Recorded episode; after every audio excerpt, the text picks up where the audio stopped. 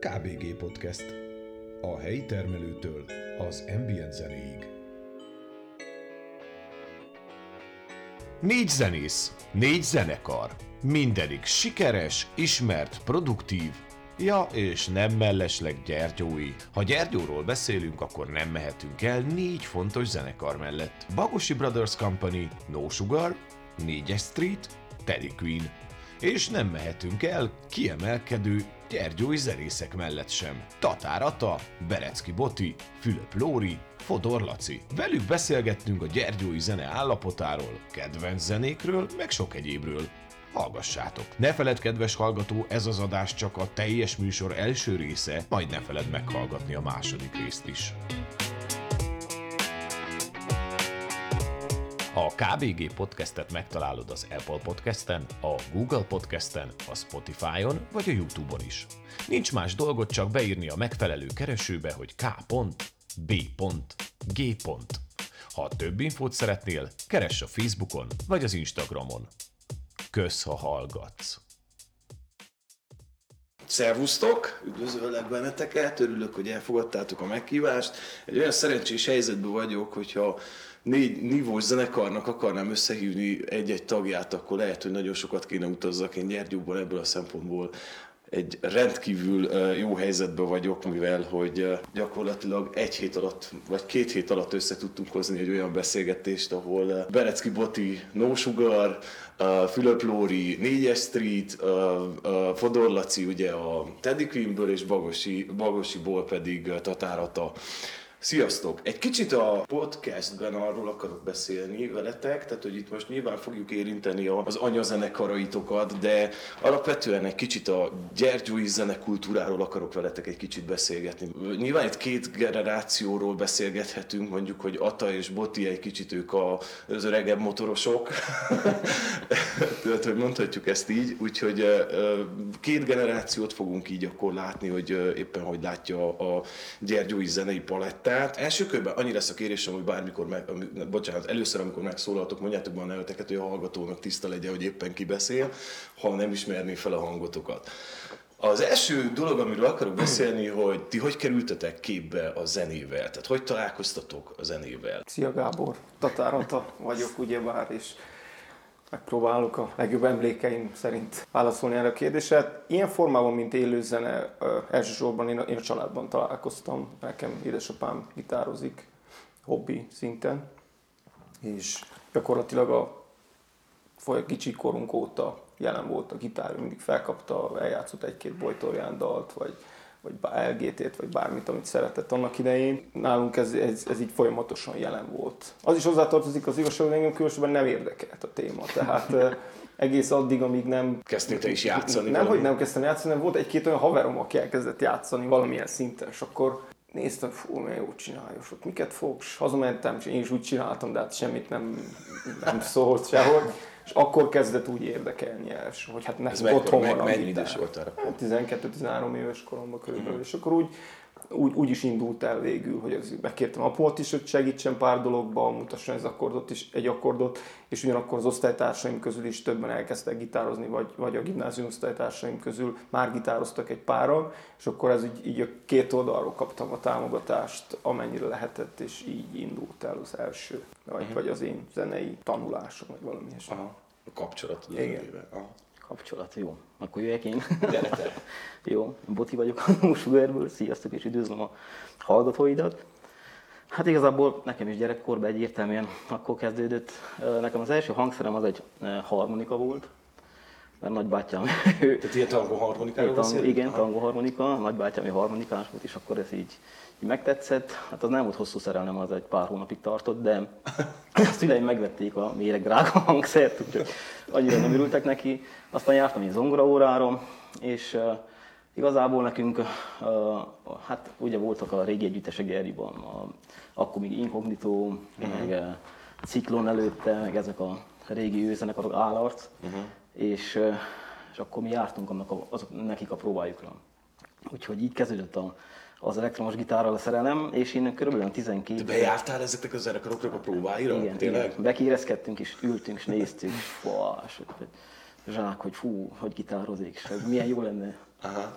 ugyanígy csinálni, és akkor, akkor átálltam én is a gitározásra, és mondom, hogy 13 éves lettem, amikor megkaptam az első elektromos gitáromat, ilyen tűzpiros, valami Mason, vagy nem tudom milyen márka lehetett, ma nem is hiszem, hogy létezne, de úgy nézett ki, mint egy rockgitár, tudod, Aha. tűzpiros rockgitár, és akkor ott elkezdtem tanulgatni mindenhonnan, Akármi De akkor mennyi idős voltál? Hát olyan 12-13 éves, de már meg is csináltuk az első zenekart, nekünk volt. Uh, uh, igazából az első zenekar az, hát nem tudom nevét megmondani, mert Children of Death, vagy valamilyen nagyon durva dolog volt, és Bazi Laci akkor még dobos volt. Tényleg? ő volt a dobos, hát a, a doboz úgy nézett ki, hogy ilyen dobozok, tehát ilyen karton dobozok, és emlékszem, hogy itt a Gyergyiban volt egy hangszerüzlet, és ott vettünk egy, összepótoltunk nagy nehezen, és vettünk egy cintányért, egy rendes cintányért lehetett kapni akkor.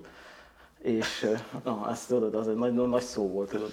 De akkor ez nálatok is, te, a, a, most már bocsánat, közben itt visszavágok, hogy attól nálatok is már zenekarból indult, vagy még te önmagadnak zenéltél csak? Tehát, hogy na, én csak azért kérdem ezt, mert ugye a, az én életemben is volt egy olyan pillanat, amikor azt hittem, hogy én is zenész leszek, de hamarabb volt zenekarom, mint hogy tudjunk zenélni. Hát, hogy, hogy, hogy Boti is azt mondja, hogy már a zenekar már meg volt, még nem igazán tudtátok, hogy mit csináltok, de már a zenekar, már a brand meg volt építve a zenekar hát Úgy volt a szétosztás, tudod, hogy mi szeretnél lenni, és akkor mindenki az lett, ami szerintem teljesen függetlenül nem tudta játszani a hangszerén, de mi szeretnél lenni. Hasonlóságot én magam is tudok mondani, én ugye abban az időben Magyarországon értem, ott Aha. jártam gimnáziumba, és amit az előzőkben is említettem, volt néhány osztálytársam, aki már gitározott, vagy kezdett gitározni, tehát voltunk viszonylag sokan a mi saját osztályunkban, akik zenével foglalkoztak, és akkor az egyik, ugyanígy, mint náluk, ahogy Bazi kezdett dobolni, nálunk is az egyik osztálytársunknak a, a nevelő apjának volt otthon dobja. És akkor mondtuk, hogy Feri, akkor legyél te a dobos, mert otthon te tudsz gyakorolni. És akkor ő lett a dobos, akkor volt egy viszonylag jól zenélő gitáros, énekes kolléga, akkor ő lett a gitáros énekesünk, és akkor én már valamennyire tudtam gitárolni, de akkor nálam nekem maradt a basszusgitár. És akkor, ja. mert hogy az, az egy első szinteken talán egy picivel egyszerűbb, uh-huh. ilyen és akkor így csináltuk mi is az első zenekart, hasonló fura névvel, azt hiszem először ilyen poén zenekar volt, Maggidet, vagy valami ilyesmi volt. és ilyen levesporokról írtunk a dalokat. Aztán ez, ez komolyabbra fordult, elkezdtünk írni még a gimnázium első két osztályába saját dalokat, és az iskolában volt technikus bácsi, aki létrehozott egy ilyen hangstúdiót, ahol ilyen kórusokat vett fel, és mi viszonylag kezdetleges dolog volt, de mi bekérezkedtünk, és felvettük az első demo kazettánkat Longinus zenekarként, azt hiszem hat saját dalt, de hát az, az, az már egy nem létező anyag, tehát nem is tudom, szerintem senkinek nincs. Csináltunk akkor négy-öt másolatot, aztán vége. Úgyhogy igen, tehát mi is így kezdtük el, Értem. zenekaros diva. Ugye a, az öreg motorosok elmondták nagy részt, hogy, hogy ezt hogy nektek. Szia Gábor, én is üdvözlöm a hallgatókat. Fülöp Lóri vagyok a Néztű zenekarból. Hát az én történetem az egy kicsit, talán van is hasonlóság, meg, meg egy kicsit el is tér, lehet, hogy a generáció különbség miatt is. Az az érdekes, hogy az én családomból visszamenőleg is nem nagyon voltak művészbeállítottságú emberek, de mégis azt gondolom, hogy van valamiféle muzikalitás a családban, amire aztán később jöttem rá két-három éves lehettem, amikor úgy, úgy vették ezt észre rajtam, hogy a, apukámnak a kazettáiból kezdtem a szalogot tépni ki, mert kerestem bennük a bácsit. Ja. Az LGT dalban is, ahogy van. és uh, én, én billentyűt szerettem volna valami miatt, mert akkor pont volt egy ilyen lász, hogy épp mindenki, minden szomszédban volt egy billentyű, vagy egy harmonika, és valahogy gitár lett belőle, aztán később azt tudtam meg, hogy azért lett így, mert apukám gitározni szeretett volna, és kapott a hegedűt. Akkor, akkoriban a villanygitár az egy kicsit még ilyen tabu volt, Aha. és én billentyűzni szerettem volna, kaptam egy gitárt, és onnantól kezdve gyakorlatilag szerintem ez volt 2005-ben, akkor lettem ilyen ö, 7 éves, és azóta szerintem nem esett ki a kezemből, úgyhogy uh-huh. na, nagyjából így kezdődött ez nekem. Aha. Laci? Hát most én is így pörgettem magamba vissza a dolgokat.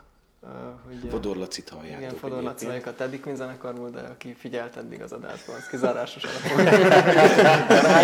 meg, meg ugye, bocsáss meg, most már ezt a betűzöm, hogy tőled kifejezetten kérték a hallgatóim, hogy készítsek már veled interjút, mert Laci már másodjára, most már harmadjára van benne a podcastben, most már úgy, hogy meghívottként, eddig már két műsorban így egyszer csak így betoppant, így megjött, hogy ja, bocsi. Igazából most is azért jöttem egy picit később. most a téged hívtunk, csak így. Oké. Na, hát én mondom a, az igazából a, ezt a hivatalosabb történetet. Én hatodikos koromig síztem, ilyen lesikló síző voltam. Uh-huh. És aztán egy ilyen, hát így a barátaimmal csináltunk valami, valami nagyon eszeveszett ilyen ö, sípályát, ahol, ami, amit aztán nem bírtam meg egy idő után, és egy óriási testem, Oh. és a sípcsontomon volt egy, hát nyílt törés plusz szilánkos törés kombó, ilyen csavaros, na, tehát nagyon csúnya röntgen felvétel, és emiatt hát kimaradtam a suliból azt hiszem 10 hetet legalább. Azt hittem, hogy e- erre azt fogod mondani, és ezért nem kezdtem dobolni. Nem, és akkor ez, itt nyilván ez kiestem a suliból, ami akkor tök fura dolog volt, és nyilván én ezt kihasználtam az elején, meg játszottam, meg mindenféle csináltam, aztán meguntam mindent, könyvet, filmet, akkor volt olimpia, az összes visszajátszást, mindent, és maradt el a szágitár, ami volt a, szobában, én addig nem tudtam hozzá se érni, mert egyszerűen én ilyen hiperaktívabb gyerek voltam, nem érdekeltek az ilyen dolgok. És akkor elkezdtem így fekve tanulni gitározni. Egy napot gyakoroltam, és kiderült, hogy az egyik legjobb barátom pont vette egy gitárt, de az is egy ilyen hihetetlen dolog volt, hogy ő is vette, ő pont vette egy gitárt. És akkor aztán így elkezdtünk, ő jött hozzám látogatni, hozta a gitárt, fogtunk neki tanulni meg az első akkordokat. És akkor innen indult, én akkor én is 12 éves voltam. És aztán amúgy az első saját gitárom már egyből elektromos volt, 8 koromban, ami akkor szintén nagy szó volt így a lelkesen összegyűjtött ilyen éneklős pénz, meg, meg locsolás, meg ja, minisztrálás, meg mindenből összevetve. És aztán ugye az első banda, az, az már gegével voltam úgy, közé- középsuliba, tizedikben, kritikus Tehát nyolcad. itt a, a Teddy Quinn dobosáról beszélünk, Igen. Gellértről, igen? Péter Gellért a Teddy Quinn dobosával, aki akkor azt hiszem hatodikos volt, én tizedikes, vagy kilenc. És ö, az volt a nevünk, hogy kritikus nyolcad, ahol metal feldolgozásokat játszottunk. És ott amúgy az volt a vicces abban a bandában, hogy az első fellépés egy szülinapon volt egy garázsban, ahol az akkori énekesünk a harmadik dalnál úgy döntött, hogy kiszáll a zenekarból, és elment. És, Koncert közben. igen, és megmentsem a bulit, elővettem a sz- szövegeket, én nagyjából tudtam ezeket, és akkor elénekeltem, és azóta én énekes vagyok, de ja. csak így, csak emiatt. De akkor ezt leszögezhetjük, hogy azért mindannyian inkább ilyen autodidakta módon tanultatok zenélni, tehát hogy nem, nem most mondtad, hogy ugye Abszolút. adta, hogy neked édesapád gitározott, tehát hát azért az volt ahonnan egy autodidakta, kicsit igen, jobb, de hogy nagy részt azért autodidakta módon történt a tanulás nálatok.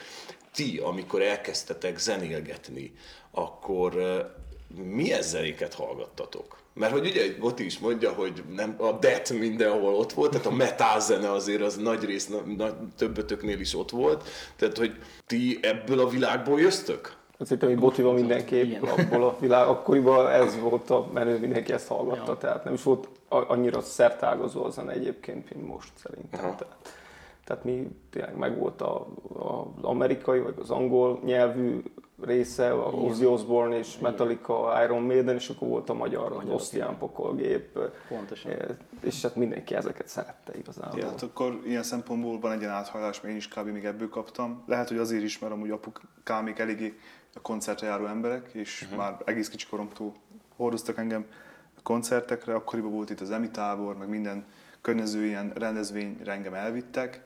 Edda, Bikini, Beatrice, inkább a, a magyar része magyar rock, érintett engem, meg, meg még nagyon szerettem akkoriban Bon Jovi-t, vagy ezek a mainstream-ebb ö, rockzenéket, amik, amik szerintem a mai napig meghatároznak engem, úgyhogy én abszolút még ennek a lecsengéséből úgy gondolom, hogy szerencsés vagyok, hogy kaphattam.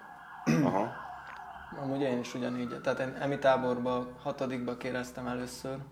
Engem nem vittek nagyon koncertekre, és az áprilisban jött ki a line-up, és augusztus 10-ig a koncert, a Kárpátja koncert előtti óráig könyörögtem, hogy engedjenek el, és akkor aztán ott van, azt mondtam, jó van, mennyi, és akkor, akkor így juttam el, és azóta azt hiszem, én első éves koromig minden évben voltam emi táborban, egy idő után már csak megszokásból. Nyilván azért a, a metal zene mellé jöttek azért más kedvencek, de ez a fesztivál megmaradt, és amúgy mi is ilyen nagy metálosok voltunk, de durván.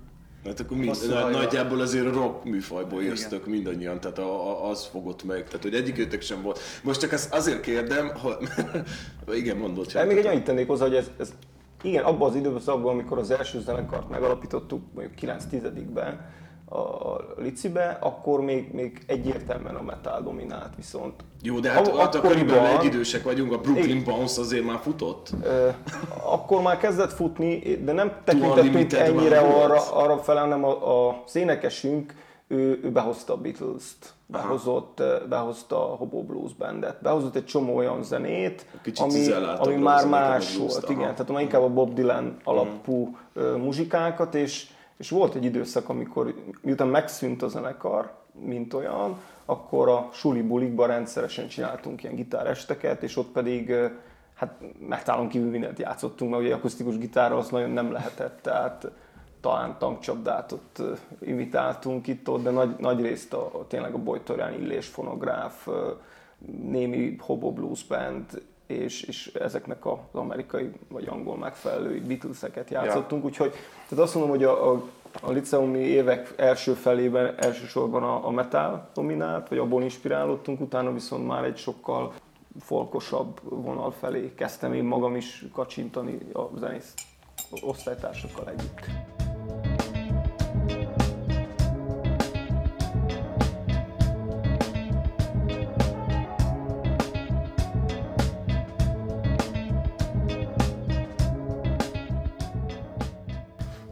Laikus azt gondolná, hogy mondjuk egy nagyobb zenekar, vagy egy ismertebb zenekar zenésze az valahogy jó zenéket hallgat. Ti hallgattatok szarzenéket? Tehát amire, tudod, az, a, az, amire a bulin azt mondjuk, hogy ez szégyeljük, de azért ezt hallgattuk. Én Hát ez hallgattam. elkerülhetetlen szerintem. Mi volt ez, ami, ami, ami, amit úgy ma már nem szívesen vállaltok mondjuk? Nem a vállás, de inkább azt mondom, hogy most már nem annyira érdekes számomra. Amikor a metált kezdtem hallgatni, akkor utána az is fontos volt, hogy minél jobban zúzzon és minél gyorsabb legyen. Tehát így kerültem kapcsolatba a Sodom nevű zenekarral, amelyiknek a egyik nap, mit tudom, én ránéztem a YouTube-ra, hogy keressek, hát ez eltelt azóta, tudom, én, 30 év, Nem hogy mi létezik, és gyakorlatilag alig van róla anyag. Hát, hogy nem tudtam még egyszer megnézni úgy alaposabban, hogy, hogy az miről is szólt, mert, mert tényleg nagyon kevés anyag van Pedig róla. az alapvetően a metal mainstreamjéhez tartozott azért. Igen, az ilyen korszakban. komoly trash, vagy, Aha. vagy trash. az metal. oszciánon, de azért nem mondom ki, mert még ők léteznek. Én akkor nagy oszciános voltam, felvarós, minden, akkor nekem az volt a minden a magyar zenekarok közül, de most már nem hallgatok oszciánt már Ja, ja, ja. jó pár éve. Aha. Én obituárit hallgattam. Azt én nagyon szerettem, igen. ami hát most, most már nem szeretem. És magyarban ami az Ectomorph nevű Cigányzenekar, egy nagyon jó roma cigányzenekar. metal banda, Ja, ja. akiknek a patakokba folyik a vér című Ja, ja, ja.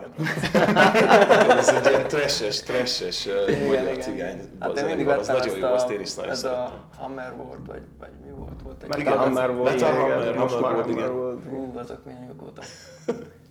De az is valami napig Én jól meg kell gondolkozzak, hogy hogy Te nem eszembe. De hallgattam valószínűleg sokat is, de így, így ilyen zenekarok közül talán, hogyha nem sértek meg azzal senkit, akkor az Alvin és a Mókusok című zenekar volt igen. az, ami, amit úgy, úgy nem, hát nem, nem, is, nem is értem most már, hogy akkor miért szerettem annyira. De hát akkor annak volt egy komolyabb aktualitása, lehet az életemben, mint most. Most már teljesen más értékrendnek alapján hallgatok zenét is akár. Ti ma alapvetően ilyen mondjuk gyergyói körökben is, de amúgy nem csak gyergyói körökben, hanem akár mondjuk úgy, hogy Kárpát-medencei körökben is azért úgymond zenei influencerek vagytok, tehát hogy mondjuk az emberek felfigyelnek arra, hogy ti éppen mit hallgattok, mit csináltok, mi történik a zenekaraitok környékén, amikor ti elkezdtetek zenélni, akkor Gyergyóban, most adta te akkor nagy részt azért inkább még Magyarországon éltél, de, de hogy mi volt akkor, tehát ugye egy picit érintetted Boti azzal, hogy az állarchoz, meg mindenféle zenekarokhoz jutottatok be próbatermekbe, de mi volt a meghatározó influencerség akkoriban? Tehát, hogy volt-e olyan gyergyói hatás rátok, ami, ami késztetett arra, hogy tovább zenéjetek, vagy hogy azon túl, hogy megbeszéltük, hogy miket hallgattatok? Hát mondom, nekünk egyértelműen, tehát az, hogy, hogy voltak ezek a gyergyő zenekarok, ugye adtak ki kazettát is abban az időben, meg nagyon, tehát sok koncert volt akkor, tehát itt a Művelődési Központban is, de rengeteg koncert volt. Tehát ugye az ilyen, hát ez helyiek, érted? Uh-huh. Szerintem ilyen két-három hetente csináltak egy koncertet, és azért, hát jó, ez nem volt, mit tudom, 50-60 ember volt, tehát nem volt ez olyan, hogy most mit tudom, több ezeren legyenek, de mindenképpen meghatározó volt meg az, hogy bemehetsz a próbára, látod, hogy hú, hogy áll össze a zenekar. Még Boci kijött, nyomott egy szaltót a dolgok mögül.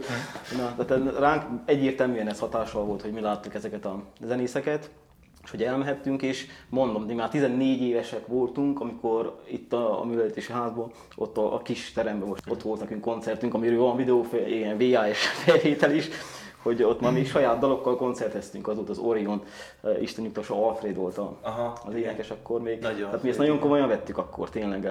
Szerencsére volt ilyenfajta támogatás is, hogy Bax volt a bőgős, Bíró Zoltán, neki a bátyja volt, akkor a Csóka volt a, a, az Inkognito-nak a basszus gitárosa, tehát hogy így kaptunk segítséget. Ez valamikor a 90-es évek? Uh-huh. Aha. Tehát akkor alapvetően mondhatjuk, hogy már akkor ugye ma olyan erős zenei fővárosnak is nevezhetjük jót, tehát hogy igen, akkor, igen, akkoriban akkor is igen. már megvolt ez az irányvonal, hogy így sok zenekar, mindenki akart zenélni, mindenki Szerintem egy igen. kicsit így fel akart pörögni. Aha. Szerintem igen, voltak már akkor ugye Gáspék is, tehát akkor is több zenekar volt, csak hát akkor teljesen más volt, mint a, mint a mai világban, tehát hát sokkal, sokkal nehezebb volt, igen, meg, meg sokkal nehezebb volt eljutni a közönséghez is, uh-huh. de itt helyi szinten szerintem tudtak. Hát mi itt próbáltunk évekig a, a nagy színpad alatt, uh-huh.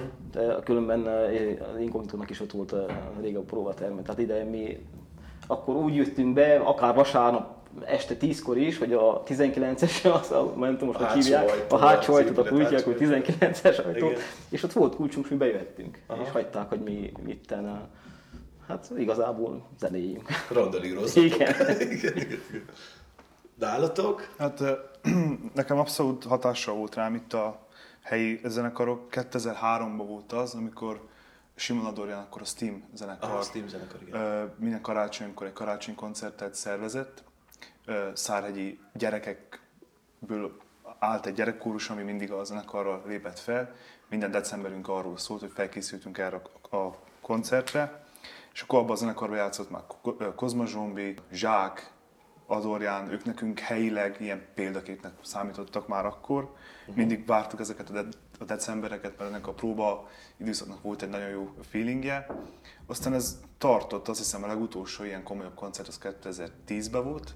Utána egy évvel, ami újra egy elég komoly hatás volt így nekünk, kb. ez egybeesik azzal, hogy felkerültünk ugye faluról a, a városba, liceumba, az kb. egybeesett azzal, amikor Baric Gergő és Norbi voltak a, az X-faktorba. Uh-huh. Azt mi már pont úgy értük meg, hogy nekünk az akkor olyan, hát az olyan nagy szenzációt, akkoriban mindenki erről beszélt, tényleg mi is akartunk lenni, mint ők, meg, yeah. meg a, szerintem ebben az időszakban volt az, hogy Ugye itt az összes helyi klubba szinte minden hétvégén valahonnan egy zenekar szólt. Tehát ja. mindenhol a Livingbe, akkor volt a, még a Nostalgia, meg később a Vances, Carpaticum. Én igen, de, ebbe, ebbe az időszakban mindenkinek volt, igen. én is Tehát, hogy mindenhol volt egy gitár, mindenhol valaki játszott, hova engedtek, hova nem, próbáltunk részt venni ezekbe, úgy figyeltük őket, meg aztán úgy, úgy szép lassan lett egy ilyen áthajlás, hogy zenekarokat kezdtünk alapítani.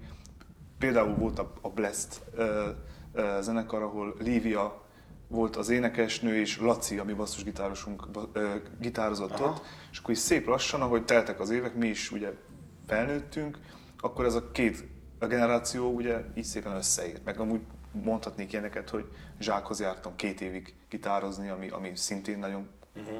komoly hatás volt nekem akkoriban.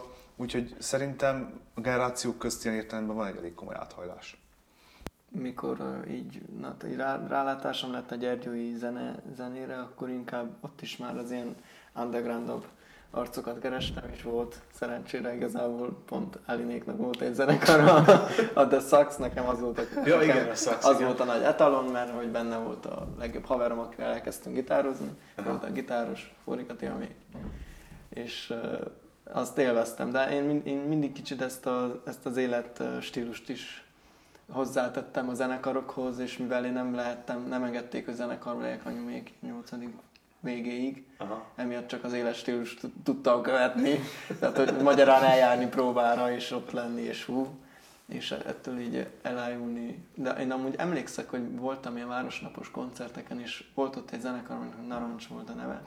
És én azt Szárhegyiek, tök, tökre szerettem amúgy. Én még be is azért... ugrottam kétszer abba a zenekarba, úgy, mint gitáros. Ez, ez, meséltek erről, erről egyáltalán nem tudok. Nekem az volt a kedvencem, mert tetszett a nevük, de amúgy nem hallgattam meg őket végig, mert nem volt olyan jó. Azt hiszem.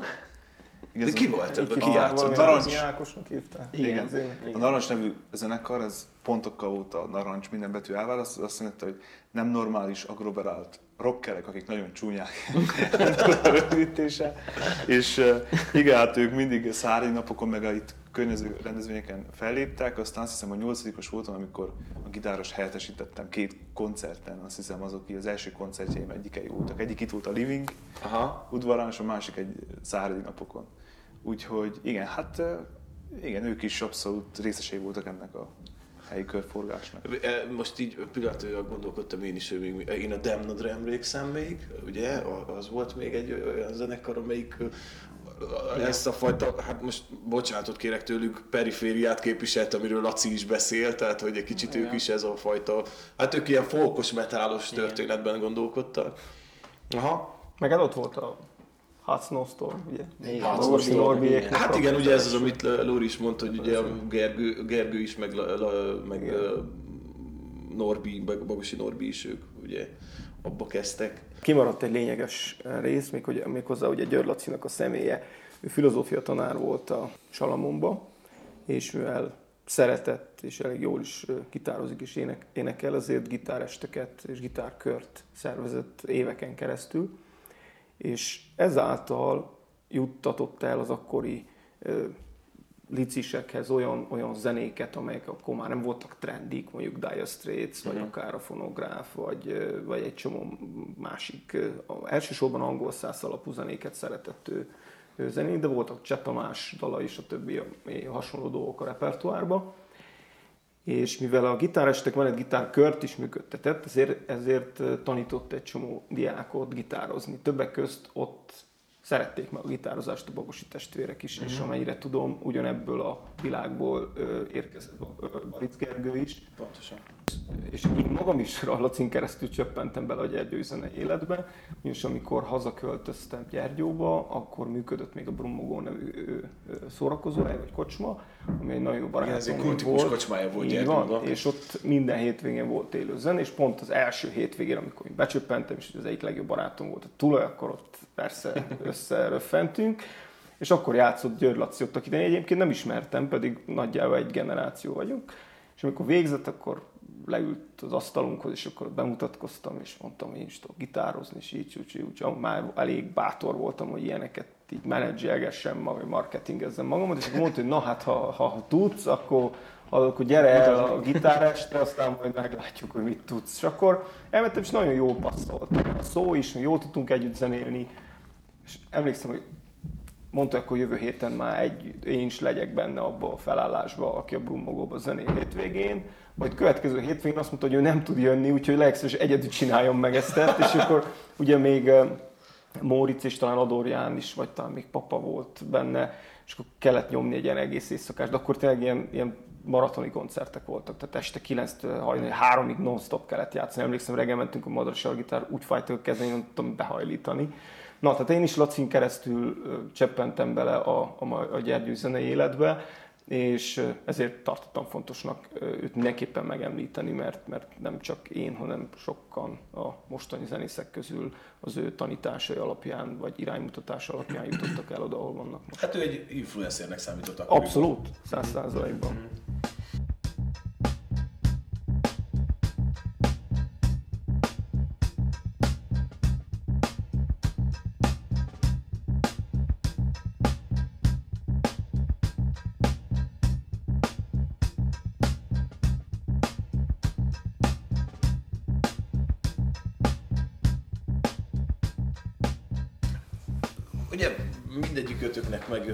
Az indítatás, hogy zenekart kell valahogy alapítani, vagy zenekarban meg kell fordulni.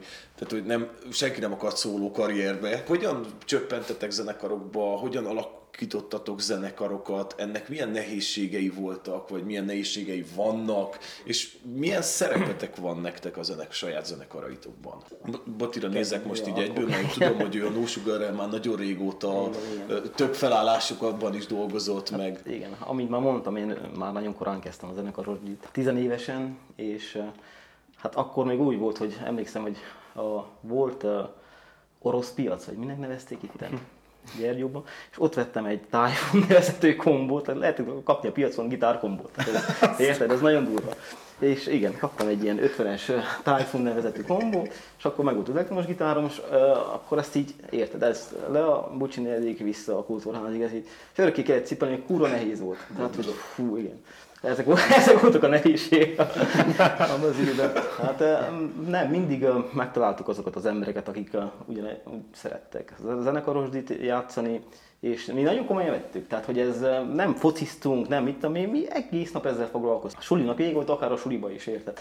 Tehát meg volt, hogy mi most mit az öt gyerek, vagy négy, olyan, épp az aktuális felállásban, és ez halál komolyan érted. Tehát emlékszem, hogy Bazilaci, ugye ő megrajzolta a zenekarnak a logóját, az, akkor az ki volt téve, és akkor vettünk, nem tudom, a leges... Ez leges... már sugar volt akkor? Nem, ez, ez, ez még hát különböző uh-huh. formációk, akkor már nem is emlékszem a nevekre. És tehát ezt mindig, én mindig komolyan vettem, tehát ez ilyen élethalál kérdés volt, hogy ezt kell csinálni, és ez a fő feladat. Hát a nehézségek azok egyértelműen mindig változnak, tudod, hogy milyen szinten, vagy épp aktuálisan a... Hát nyilván az anyagi része mindig problémás. Igen, hát ez, ez igen, ez, ez mindig, mindig, mindig aktuális. Pont az volt a lényege örökké, hogy tehát nem, nem az anyagi dolgok miatt kezdtünk neki mit csinálni ezt, hanem teljesen szeretetből, meg abból, hogy, hogy egyáltalán valamit alkossál és megmutasd, és ha ez még valakinek tetszik is, akkor ez egy jó út, hogy ezt lehessen, vagy ezzel lehessen fejlődni. Úgyhogy mindenképpen a fő, fő dolog az volt, hogy mi ezt szerettük csinálni, és a mai napig kitart a, az anyagiaktól függetlenül. Az, hogy kell párosuljon hozzá az, hogy eljuthassál nagyobb szintekre, az egyértelmű, tehát ezt nem lehet. No Sugar, ez mikor alakult?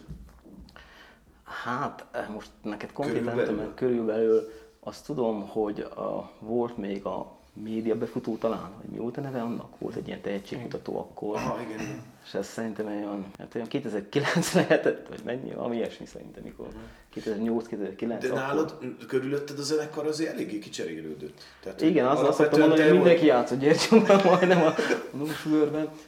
Hát igen, Tehát, tudod, az, jöttek. A, te vagy az egyetlen tag, aki az elejétől van? Igen, uh-huh. igen most már én az egyetlen. Igen, a, a No Sugar, mikor elkezdődött, tehát olyan szinten, hogy azt mondtuk, hogy tényleg most komolyan spicit akarunk tovább lépni, akkor ugye, akkor Freddy volt, uh-huh. Árpi, Barabás volt, Árpi, ő volt az énekes, akkor a, a Bíró Zoltán Apropó kihasználok gyorsan, igen. Barabás Árpival visszahallgatható egy, mű, egy korábbi műsorunk, készítettem egy műsort. Is, igen.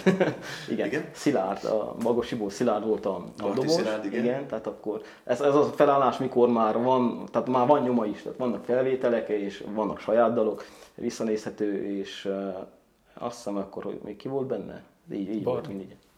Igen, volt egy időszak, mikor Barni is volt, igen, udvarhelyről. Általában azért változtak örökké az emberek, tudod, mert elindultál egy irányba, ez akár a zenei stílust is lehet érteni, meg azt is, hogy kinek mennyire fontos ez a dolog. Tehát, hogy, hogy uh, rengeteg, rengeteg időt kell erre szánni, és valahonnan azt el kell venni. És főleg minél uh, jobban idősödsz, akkor ugye egy csomó mindenbe jön a család, meg a, a hobbiból, meg érted, már ezt mi nem hobbinak tekintettük, mindig ezt hivatásnak tekintettük. És akkor azok, akik annyira nem vették komolyan, hanem csak hogy szórakozásból csináltak, azok általában mind kiestek, és akkor jött a, a, a következő dolog, hogy hogy stílusilag is találjunk, érted? Mert ugye Norbék is énekeltek, vagy játszottak a No Sugar-be. Uh-huh. Ott meg az volt a dolog, hogy hát ők, ők a, teljesen ezt a indie pop, vagy nem uh-huh. tudom, minek nevezhető ilyen.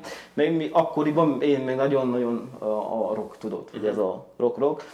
Ők még ezt a fajta ős rock zenét, ők annyira nem szerették uh-huh.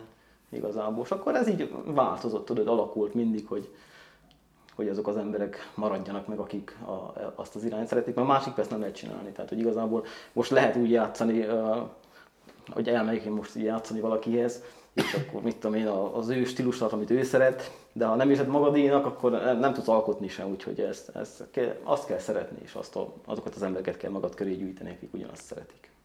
Hogy is volt az eredeti? És ezzel gondolkozva, ezzel akarom lecsapni. Nem, Nem hogy tudom. az, hogy ugye, tehát az, hogy hogy nem szóló karriereket akartatok futni, hanem zenekarokban játszani, annak, hogy mi volt a módja, hogy zenekarba kerültetek, milyen nehézségei vagy, nem tudom, akár örömei voltak benne, és hogy milyen szerepetek van a zenekarban. Gondolkodtam, hogy hány zenekar voltam eddig életem során, ugye már említettem a, a gimnázium, aztán volt egy másik zenekarunk, az, az, az még ilyen metárok alapú volt, a Rawhide, az a gimnázium utolsó éveiben hajlott, illetve az egyetem első évek aztán nagyon hosszú ideig nem volt zenekar, és utána akkor megint akkor lett zenekar, amikor György Lacival összeismerkedtem, és egy idő után megalakítottuk a Larry Dante nevű felállást, amiben Bagosi Laci volt a basszusgitáros, és szintén, szintén Bartis Szilárd a dobos. És az volt az első zenekar, ami már régóta nem játszottam én, én zenekarba, és tényleg nagyon jó, jó feeling volt. Aztán az is megállt, megszűnt pontosan ilyen idő dolgok miatt. Aztán jöttek triók, duók, amiket nem tudom, hogy zenekarnak lehet nevezni, annyira inkább Hát csak ilyen hobbi, hobbi dolgok voltak, és aztán, aztán jött a, egy időre visszajött a Laridante, és talán akkor alakult meg a Bagosi is. Aztán volt egy középzenekarunk is, mi volt a neve? A Acoustic Jam. Igen.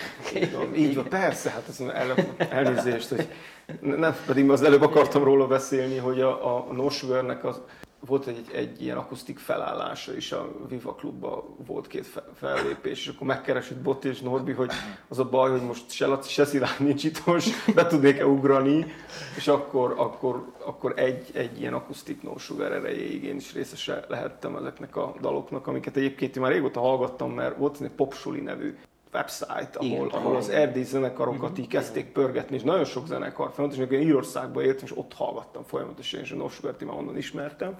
Na, szóval volt egy pár dolog, hogy mi, mi volt a szerepünk, vagy mi a szerepem benne.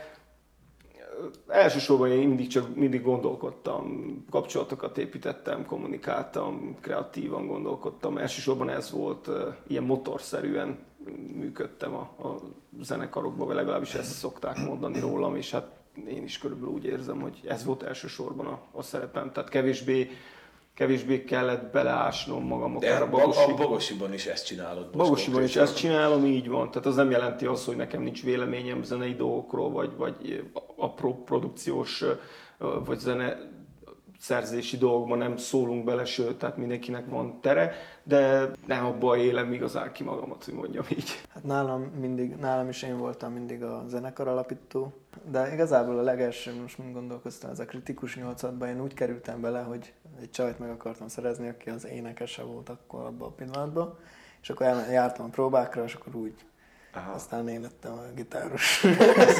kitúrtál, kitúrtál valakit ezért. És amúgy aztán én lettem az énekes, és majdnem úgy jött ki, kitúrtam a csajt. Igen, az jó, ha te alapítod, nem tudnak kitenni. Igen.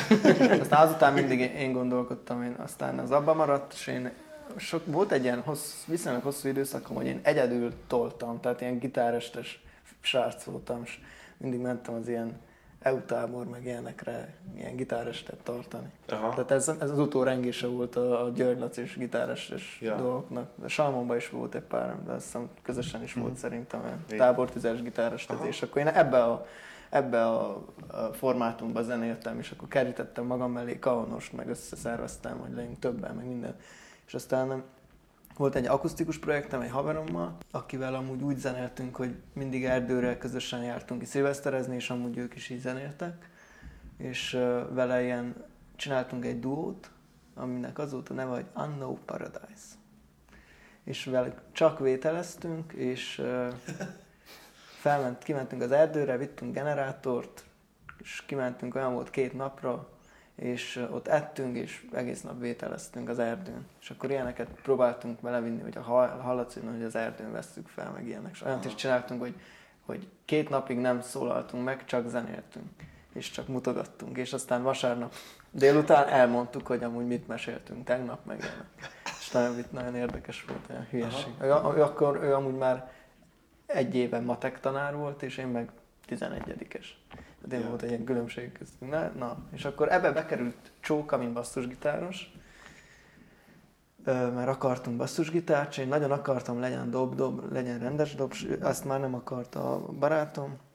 És akkor mondtam, hogy na, akkor volt egy bandám nekem ott a kritikus 8 az a geges, gyere egyet, próbáljunk ott házon kívül így, próbáljuk meg egy, mit tudom, rakjunk össze két Chili Pepper számot, hogy hogy szól ez így pont elég lenne a hangszer rá, és akkor így, így, így alapult meg például a, a Teddy, ami akkor alter ego volt. És amúgy a nevünk, az alter ego nevünk Atához köthető egy kicsit olyan szempontból, hogy felhívott, mert megtudta, hogy van zenekarunk, de mi viszonylag titokban tartottuk ezt a triót. De Ata meg tud ilyeneket. De szervezett, szervezte egy Unplugged festet talán. És kérdezte, hogy mi a zenekar neve, és mondtam, hogy visszahívlak egy pillanat. akkor mondtam valamit, hogy diszonás, vagy valamilyen hülyeséget, és aztán másnap mondtuk, hogy cseréljük ki Alter Ego-ra, ha lehet. Engem kellett tudjam a line-upot, ha össze rakni a műsor. De hogy ezt már Ata ajánlotta az Alter Ego-t? Nem, nem, nem. nem, azt nem, aztán, aztán jött egy jobb ötlet. Én húztam ki belőlük, hogy Ja, ki legyen már zené, zenéjem Igen, neve. legyen már nevünk, igen. És aztán azt lecseréltük, ilyen. Nem tetszett ennyire. Hát nekem az első zenekarozós élmények azok már először csak gondolatszintjén születtek meg. Ebben a gyerekkórusban amúgy benne voltam én, Csabika, a billentyűsünk, Imencs Anita, és két-három éven később Szabó Laci is a basszusgitáros. Így lett a Dreamland. Hát, de akkor még 5-6-7 évesek voltunk, tehát Ah, mi már aztán később nagyon így lett a Dreamland. óviskorunk volt, ott tényleg Nem együtt álltunk színpadon. Csabi ilyen 5-6 évesen már nagyon magas szinten zongorázott, nyilván a korának megfelelően. Ő három éves kora óta klasszikus zenei nevelésbe vett részt. Nekünk ő, egy ilyen etalon volt akkoriban, még nyilván még most is igaz ez. És hát nekem már akkor az volt a fejemben, hogy én Csabikával egyszer szeretnék egy zenekarba lenni akkor teltek az évek, mindig terveztük, hogy akkor összeülünk, valamilyen formációt alapítunk. Ő neki otthon annyira a popzenét nem nézték jó szemmel, neki klasszikus zenei pályát képzeltek el, és valamiféle ilyen ellentét ebben, így mindig van, így a, a klasszikus és a popzene között. Aztán igen, a Dreamland volt az a legelső olyan formáció, amiben végül így összeverődtünk. Uh, igen, tehát a legelső zenekaraimban én, én mindig ilyen nagyon komoly szervezés, meg fölösleges terreket raktam a vállamra, uh, vállamra amikből csomó konfliktusom volt zenekarokban, zenekarokon belül, zenekarokon kívül. Én, én, én nem is hagytam azt, hogy valaki más csináljon mást. Kicsit sokat akartam én. De nem, ez nem rossz vagy negatívként jött belőlem, hanem egyszerűen lehet, hogy rosszul rendeztem be így a dolgaimat. És ebből kifolyólag, ami zenekart én alapítottam, azok mind felbomlottak. Hosszabb vagy rövidebb idő után. De egy jó iskola volt az, hogy megtanultam azt, hogy egy csapatban hogy kell működni, befele, kifele. Tényleg követtem el hibákat, biztos vagyok benne. De tényleg az, hogy a Dreamland is már viszonylag egy komolyabb zenekar volt olyan szempontból, hogy tizenévesen Budapesten stúdióztunk, meg kijártunk a medencéből is, akkoriban ez is nagy dolognak számított. Uh-huh. És megnevelt egy csomó mindenre. Amikor a Dreamland aztán felbomlott, én, én szerintem akkor úgy nagyjából eldöntöttem, hogy nem szeretnék többet zenekarozni, és a négyes volt az, ahova viszont úgy hívott el Alini és Andor. Tehát ott már eleve úgy mentem oda, hogy, hogy engem hívtak. Ez hiába, hogy, hogy azóta most már elteltek évek, meg ezek ilyen pár hetes folyamatok, de mindig az mindig, az az első időszak mindig meghatározó a zenekar későbbi részére. Tehát, hogy már rögtön kialakult az, hogy tényleg Alin volt az, aki köré szerveződött ez az egész. És szerencsére, hogy ő, ő talán jobban csinálja ezt, mint én annó, és így a zenekar is sokkal szervezettebb, sokkal, sokkal inkább letisztultak a, mindenkinek a szerepei, meg úgy érzem, hogy én is megkaptam a helyemet ebbe, a kompromisszumaimmal, meg mindennel együtt. Úgyhogy ilyen szempontból egy hosszú út volt, szerencsére, hogy elég időben megtapasztalhattam a buktatókat is, és hát most az aktualitás pedig az, amit mondtam, a négyes.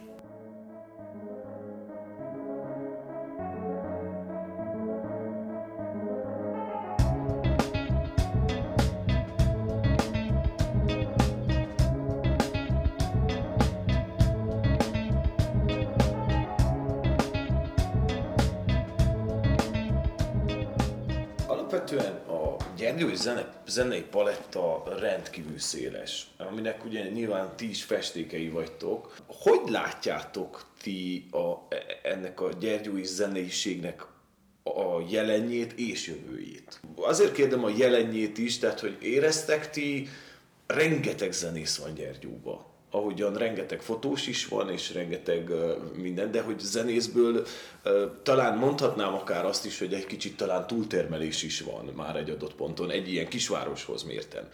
Ti hogy látjátok, van most már, tehát hogy ö, egészséges konkurencia van ezeknek a zenekaroknak, egészséges a konkurenciájuk ezeknek a zenekaroknak, és milyen lesz ennek a jövője, vagy hova tud ez jutni?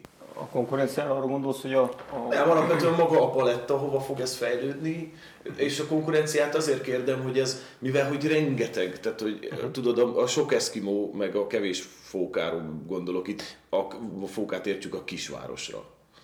Azt gondolom, hogy a konkurencia, mint olyan, mindenképpen egy egészséges dolog, hiszen az motiválja az embereket, hogy tovább lépjenek, kilépjenek a, a esetben a dobozból, és olyan dolgokat is csináljanak, amelyek, amelyek egyediek, eredetiek, de ugyanakkor nagyon fontos, hogy legyenek minták, amiket követsz, ahogy elindulsz. Az, hogy mi lesz a jövője annak a palettának, ami ma van, mondjuk akár a négyünk zenekarának, vagy, vagy vannak még zenekarok egyébként Gyergyóban, akik nincsenek itt, mert talán ők kevésbé aktívabbak, vagy vizibilisek, az... Meg nyilván nincs akkor a technikám, hogy az összes zenekart meghívjam. Az, az elsősorban mindig a zenekaroktól függ, és, és ez egy kiszámíthatatlan dolog, hiszen a, a személyes élettől kezdve a, a lehetőségi szerencséig nagyon sok mindentől függhet. Viszont amellett semmiképp nem mennék el, hogy mi lesz, a, mi lesz azokkal, akik mondjuk ezután jönnek, hogy mi lesz a jövő, lesz-e újabb generáció, amelyik felnő. De ti ezt hogy látjátok ma? Hát én jelen pillanatban nem látom sehogy, és pont, mármint nem látom egyáltalán, épp ezt akartam mondani, mert, mert jelen pillanatban nincs élő zene. Lehet, hogy annak is köszönhető, hogy most az utóbbi év az ilyen... Ja, hogy ezt most úgy mondod, hogy a, a helyzethez képest nem látod a zenekarokat. Hát nem csak azt nem látom, hanem nem látok olyan, olyan klubokat, ahol, tehát én emlékszem, hogy volt olyan év, amikor Norbival duót játszottunk szinte egy éven keresztül, és gyakorlatilag minden hétvégén valahol felléptünk le. Volt az a Vanszász, volt a, a Carpaticum, a Living Room, és a, néha, néha, néha még az akkori nosztalgiában, ami a, a Brummogóból. pont, amiről beszéltem. Tehát, tehát voltak helyszínek, ahol föl lehetett lépni, volt közönség, lehet, hogy nem érdekelte feltétlenül, nem azért ment oda, hogy téged hallgasson, de, de nem zavarta, hogy ott valakit pengetnek. És ugyan nem járok mostanában sokat szórakozó helyre Gyergyóba, de, de nem nagyon tudom, hogy lenne egy ilyen állandó... De hát ott van például a Livingnek a random jamje.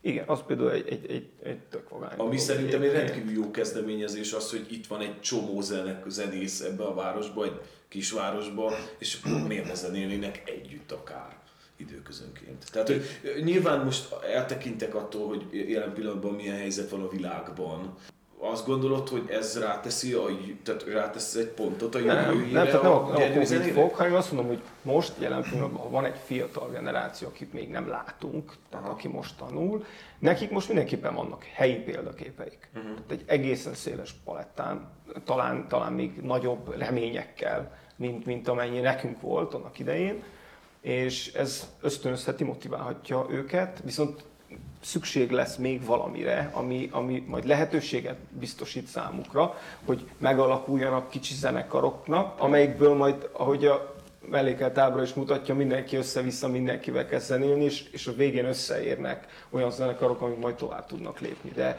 ehhez szükség lesz tényleg arra is, hogy, hogy legyenek helyszínek, ahol lehessen zenélni, mert az élő zene az, az egy különleges dolog, az, az teljesen más, mint a próbaterem. Tehát ott ott kipróbálni azt, hogy milyen az, amikor nem egymásnak zenéltek, hanem kifele zenélsz, és akkor amit kiadsz, az vissza is jön, és ez egy teljesen más érzés és, és dolog.